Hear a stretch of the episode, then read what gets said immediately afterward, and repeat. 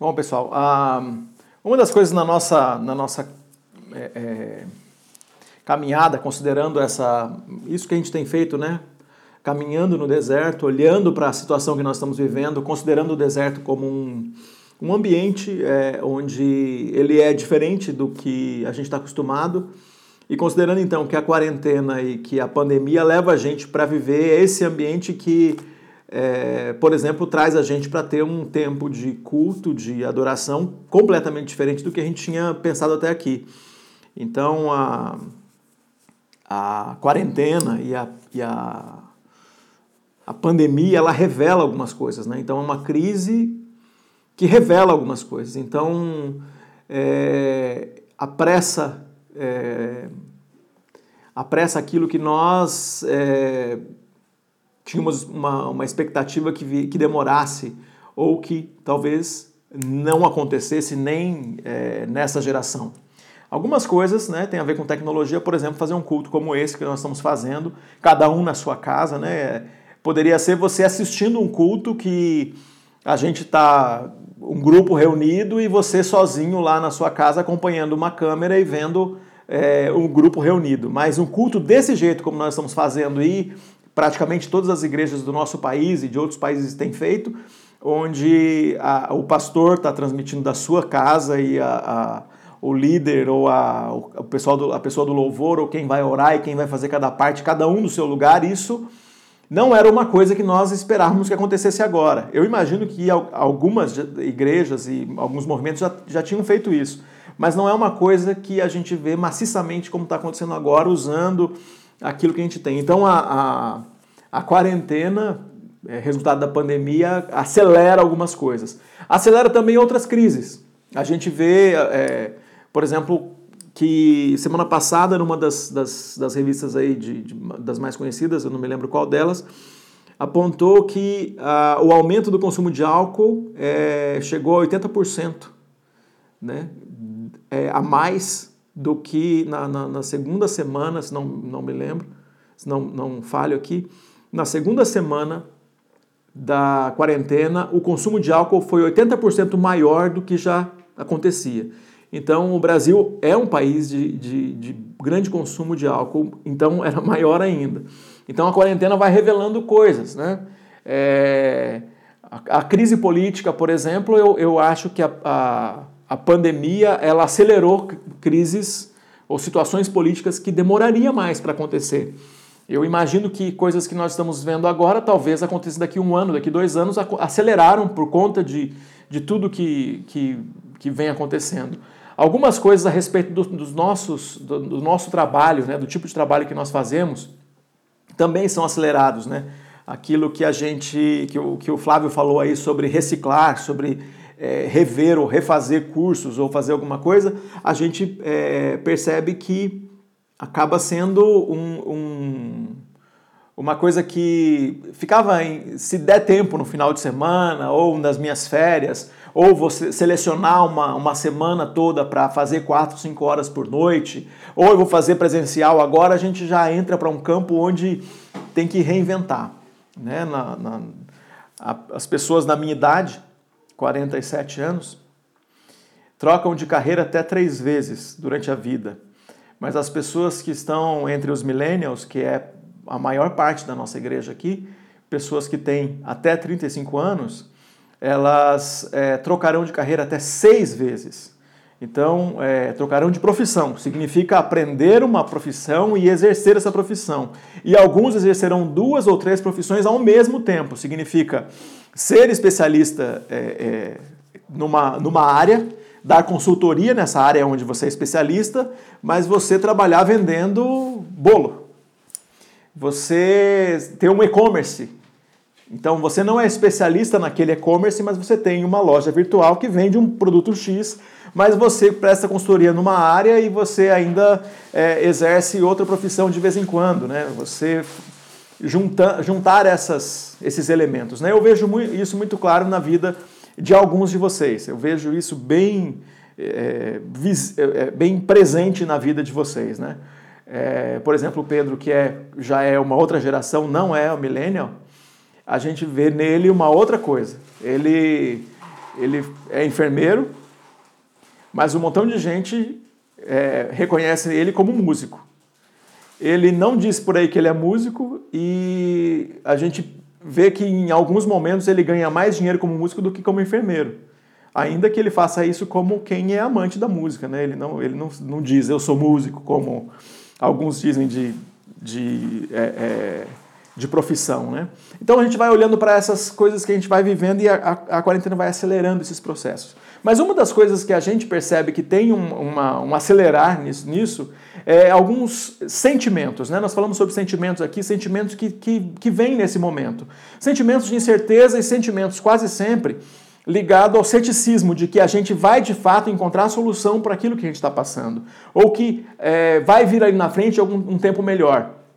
É, algumas expressões, algumas coisas que eu tenho dito que.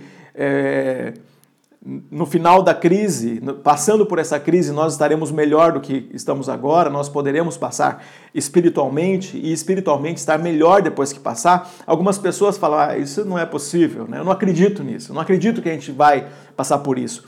Então a gente começa a, a, a passar por esse, por esse momento e, e um sentimento de, de de descrença toma conta do nosso coração, um sentimento de descrença toma conta das pessoas em relação a gente. Quando o Lucas falou da, da Gabriela, é, qual a Gabriela Rocha? Priscila, Priscila Alcântara, né? O, Lucas mencionou a Priscila Alcântara, dizendo que ela é, é, falou do, dos cristãos.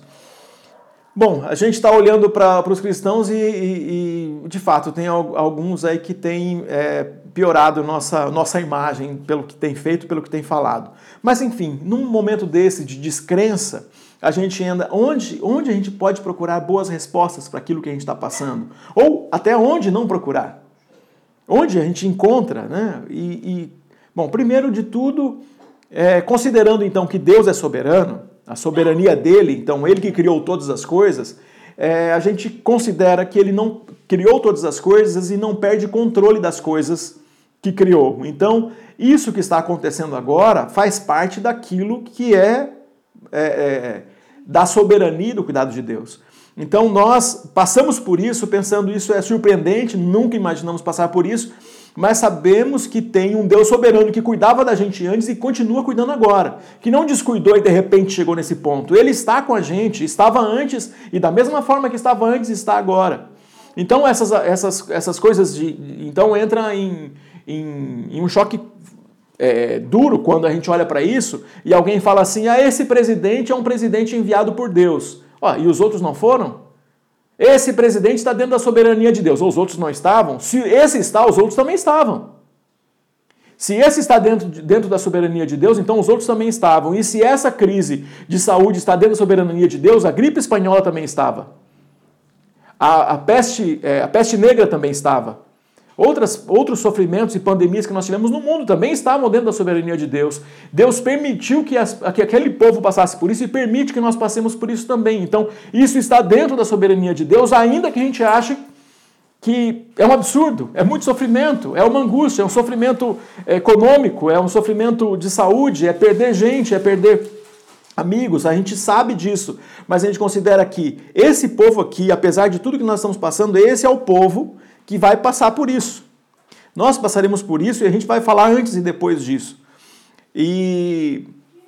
Bom, falando agora do tempo e desse sentimento que toma conta do nosso coração. Então, falando do deserto, eu vou pegar um personagem para falar. É, é, ele não estava no deserto, mas eu vou pegar um personagem para a gente falar do sentimento que estava no coração dele, que tem a ver com esse momento. Então, a, o, o personagem de quem eu quero falar é Natanael.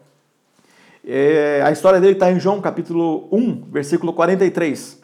Então, é, é, eles estão no momento ali de olhar para um dos mestres. Naquele tempo tinham muito, muitos mestres, então tinha, muito, tinha alguma, algumas formas de você procurar resposta é, através do estudo, é estudar, ler.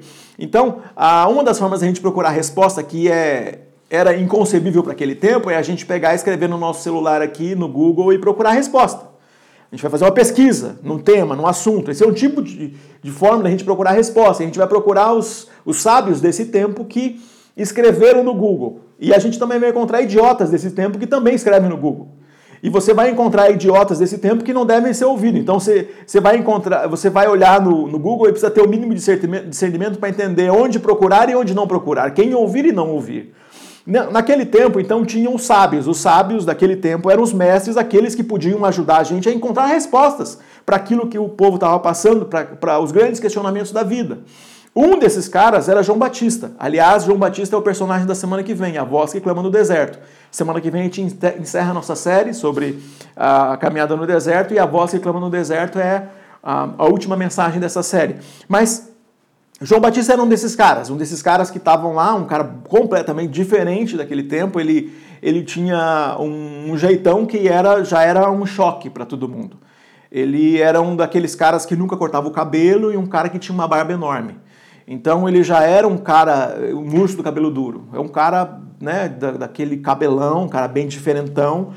E, e, esse homem era muito esperto. Então quando o cara, você olhava para ele, você falava que a imagem não condiz com não condiz com a sabedoria. E aí tem outras coisas pormenores de João Batista, e a semana que vem a gente fala disso. Mas aí tinha alguns caras que eram discípulos de, de João Batista. E dois deles que estavam ouvindo, que acreditavam em tudo que o o mestre falava. Então o mestre dizia, eles acreditavam no que o mestre dizia. Aí o mestre, João Batista, disse para eles. Aí vem, vem um, um, um, outro de quem eu não sou digno de desamarrar as sandálias. Ele estava falando de Jesus. E aí, quando Jesus passa, e Jesus é, é batizado por João Batista, ele diz para André e Felipe: Eis o Cordeiro de Deus que tira o pecado do mundo. Era desse cara que eu estava falando. E é, é, Felipe e André se tornam discípulos de Jesus. Felipe e André começam a seguir Jesus. E André eh, chama Pedro, que se torna discípulo também, e Felipe chama Natanael. Quando Felipe vai falar com Natanael, aí a gente tem esse texto que é conhecido e é a história de um cara que não acredita. Como a gente no meio, então, é, é explorar esse sentimento. O sentimento que é, é, Natanael tinha era uma crise existencial, ceticismo em relação ao momento que ele estava vivendo. E no nosso caso, a gente tem, a gente pode estar enfrentando o ceticismo em relação ao momento que nós estamos vivendo, de como que podemos resolver isso, como que a gente pode passar desse momento, como que a gente pode viver um outro, um outro normal, né? Porque o normal é, de antigamente não vai mais acontecer, a gente já sabe disso. Mas qual, como que a gente vai viver um novo normal depois que passar essa crise que nós estamos vendo? Então eu vou ler o texto aqui, João capítulo 1, versículos 43 a 51. No dia seguinte, Jesus decidiu ir a Galiléia e encontrou Filipe. Ele disse: Siga-me. Filipe era de Betsaida, cidade natal de André e Pedro. Filipe foi procurar Natanael e lhe disse: Encontramos aquele sobre quem Moisés na lei e os profetas escreveram. Seu nome é Jesus, de Nazaré, filho de José. Nazaré, exclamou Natanael, pode vir alguma coisa boa de Nazaré? Venha e veja você mesmo, respondeu Filipe. Jesus viu Natanael aproximar-se e disse: Aí está um verdadeiro filho de Israel, um homem totalmente íntegro. Como o Senhor sabe a meu respeito? perguntou Natanael. Jesus respondeu: Vi você sob a figueira antes que Felipe o chamasse. Então Natanael exclamou: Rabi, o Senhor é o Filho de Deus, o Rei de Israel. Jesus lhe perguntou: Você crê nisso? Porque eu disse que o vi sob a figueira? você verá coisas maiores que essa, e acrescentou: Eu lhes digo a verdade. Vocês verão o céu aberto e anjos de Deus subindo e descendo sobre o filho do homem. Bom, essa conversa aqui é uma conversa que provavelmente quem caminha é, em alguma comunidade de fé, em alguma igreja, já ouviu algumas vezes, mas essa aqui é a fala de um homem que. É, é, que tem preconceito, que tem um orgulho, digamos, um, um um orgulho do conhecimento. Ele é, é aquele, aquele homem é, que acha que sabe o suficiente e quando ele olha para isso ele faz algumas perguntas. E eu acho que algumas perguntas que têm a ver com a gente. Diante da quarentena ou diante do sofrimento, eu imagino que aquelas pessoas com quem nós andamos na nossa caminhada, de, na nossa, nós andamos como quem tem fé, nos relacionamos com pessoas que não têm fé como nós, ou nos relacionamos com pessoas na nossa família que um dia viveram uma, uma, uma experiência de fé, ou pessoas que de alguma forma a, a vivência ou o conhecimento de, de, de Cristo está mais distante. E aí, quando você fala, a Bíblia tem uma, uma palavra de esperança para esse momento que a gente tem? Ele vai dizer a Bíblia? Será? Em Jesus a gente encontra esperança e fé para esse momento de dificuldade que nós estamos passando. A resposta é: temos. Será que tem alguma coisa? Pode vir alguma coisa da Bíblia para esse momento? Um livro que é tão antigo. É, e aí a gente vai encontrar outras perguntas. Os evangélicos? Porque a gente, como a Priscila Alcântara falou, a gente vai encontrar esse sentimento por aí. Vai dizer que tem os evangélicos, aqueles que não queriam fechar as igrejas e fazer culto de qualquer jeito, aqueles que acham que é, estão acima da pandemia, aqueles que, que estão é, é, pregando é, ou falando, batendo palma para o Bolsonaro sem critério nenhum, aqueles que estão defendendo é, é em nome, em, dizendo, né, é, aleatoriamente, expressões que se encontram em contradição, são contra o aborto, mas são a favor das armas. Então, lembrar uma coisa que é muito importante para nós evangélicos: nós não somos incoerentes. Nós somos evangélicos e a nossa igreja é uma igreja anabatista. Nós somos pró-vida em todas as situações. Significa que nós somos a favor da vida, ela na sua gestação, ela quando está sendo gestada, ela na infância, na adolescência, na juventude, vida adulta, terceira idade e memória. A memória de quem já foi para nós é importante. Portanto, uma expressão como a gente ouviu é e daí não tem sentido para nós, porque a memória de quem já foi é muito importante. A memória de quem já foi é importante, a criança, quando está sendo gerada, é importante. Então, é, nós não somos um grupo que é contra o aborto e a favor das armas. Por outro lado, olhar para o, o o outro lado político, então, falando do cristianismo, nós estamos além dessas ideologias, porque quando alguém diz assim, nós somos é, contra as armas e a favor do aborto, vocês percebem qual é o problema que tem aí? Então, do lado, de um lado político, a favor das armas e contra o aborto. Do outro lado político, é, é, contra o aborto e a favor das armas. Então, nós, nós cristãos evangélicos, nós estamos além disso.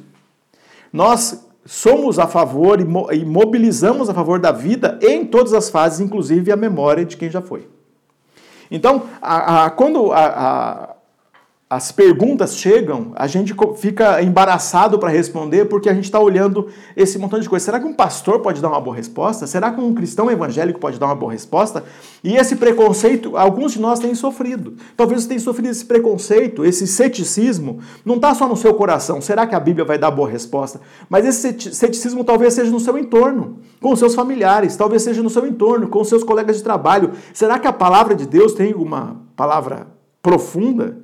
Para responder a isso? Será que pode vir alguma coisa boa aí do Flávio? Será que pode vir uma coisa boa da Nana? Será que pode vir uma coisa boa do Rony porque ele é evangélico? Esse preconceito fecha a porta para as respostas. E a gente lida com esse preconceito.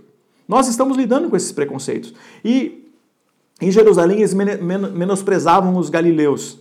Então era um povo que era da, da do, aquela, é, de uma de uma terra ruim, né? De uma terra que não era tão legal assim.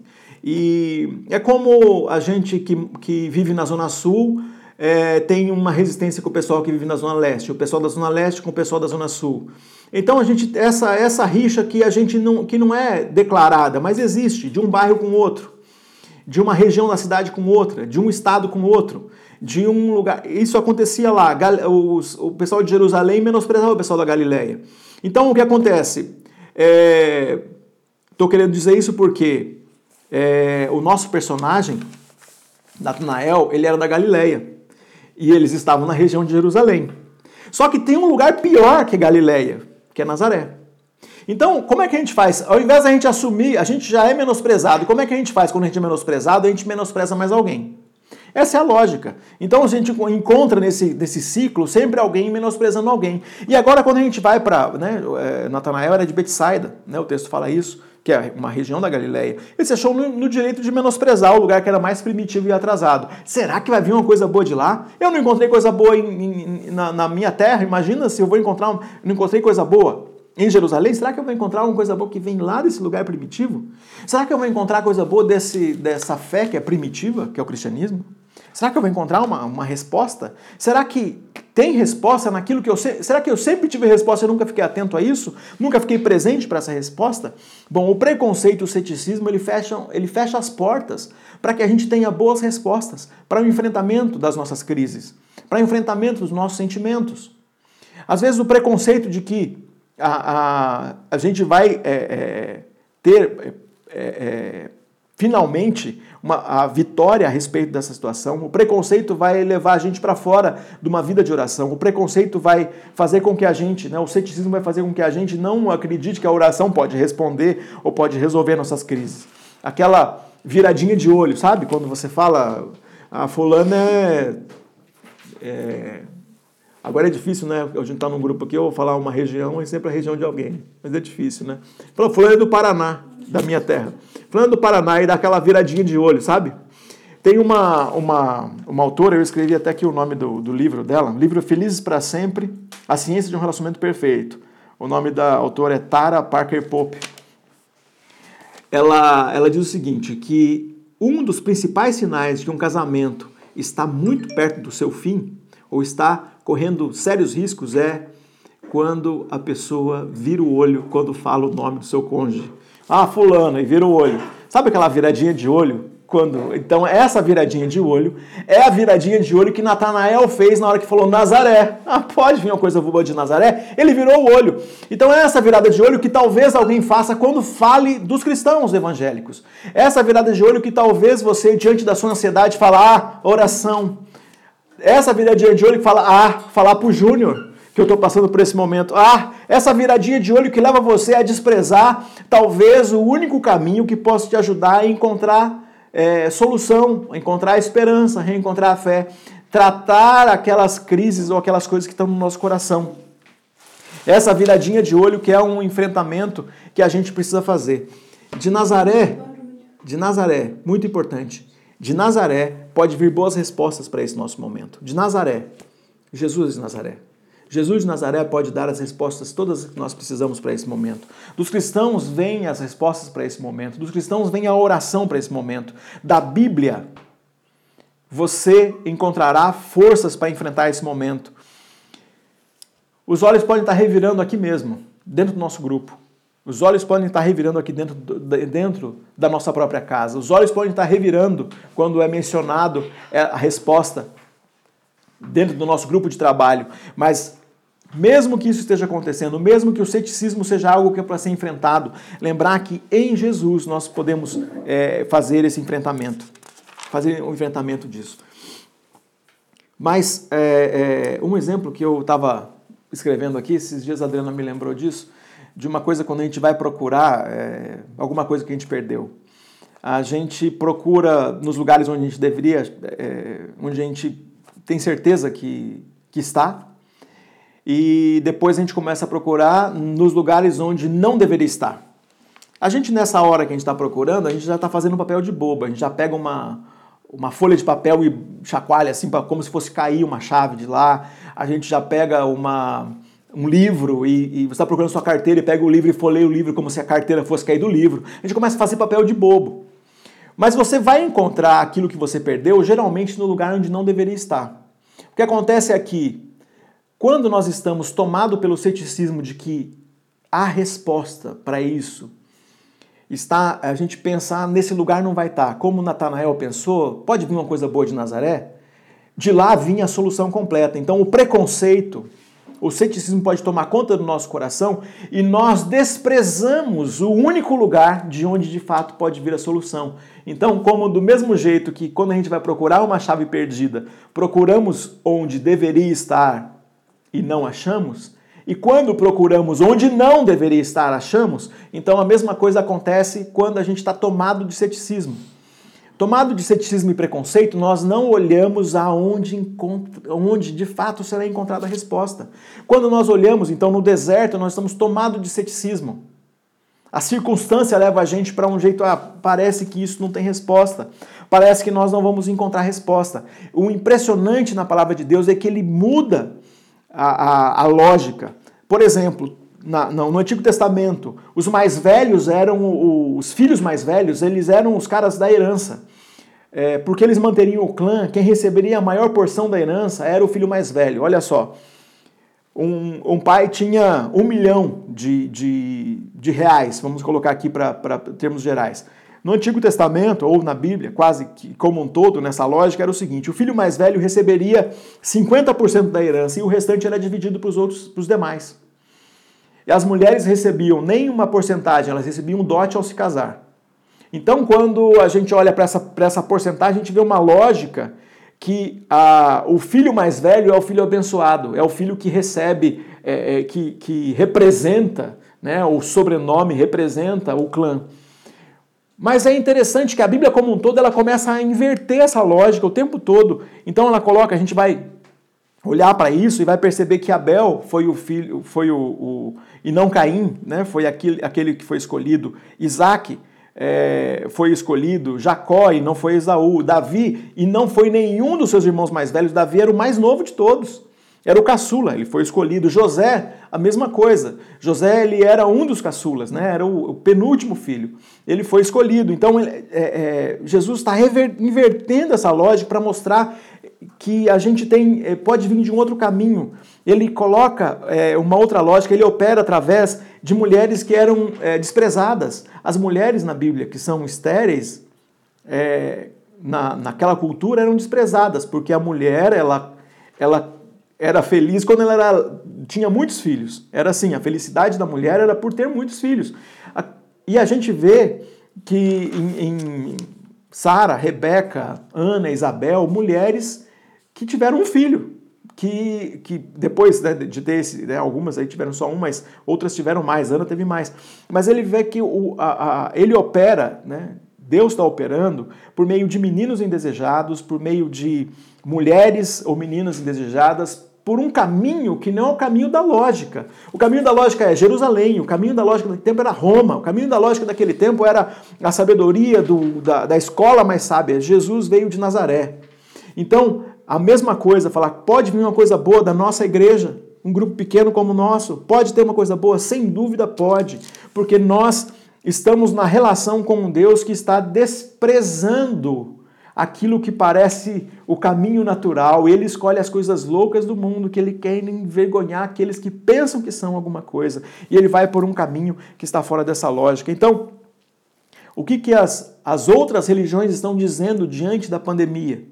O que, que as outras é, pessoas têm dito sobre isso? Ah, a gente precisa fazer sacrifício, e alguns, até cristãos, têm feito bobagem, achando que a gente tem que fazer um jejum. jejum é sacrifício. Tem que fazer um sacrifício para vencer a pandemia? Que loucura é essa? Não vai ser desse jeito. Tem que pagar o preço, né? Isso é karma, sei lá que nome que as pessoas estão dando para isso. No cristianismo, a gente vai romper esse, esse preconceito de achar que tudo que acontece faz parte de um ciclo onde nós temos que pagar o preço aqui e a gente vai aprender a enfrentar isso aí, buscar as respostas certas no lugar certo. E para terminar aqui a nossa conversa, chegando à resposta direta de Jesus para Natanael, versículo 50. Natanael fala: é, Você é o filho de Deus, porque ele dá uma, faz uma revelação para Natanael sobre uma hora que ele estava embaixo da figueira, a gente não sabe direito o que, que significa, mas é uma coisa que só Natanael e ele, tem uma coisa entre os dois, que só ele sabe. Quando Natanael fica muito feliz, ele diz assim: Você ficou feliz por isso? Pois você verá infinitamente mais. Você verá os céus abertos, você vai ver que um caminho, o caminho que eu estou criando, você vai ver, em outras palavras, né? O sacrifício de Jesus é o novo caminho, né? o novo e vivo caminho, a nova aliança, aquilo que a gente conhece como nova aliança estava acontecendo, acontecendo a partir de Jesus. Mas o que Natanael estava, o que foi dito a Natanael pode ser dito a mim e a você. Uma coisa que é importante para mim e para você. O que ele disse?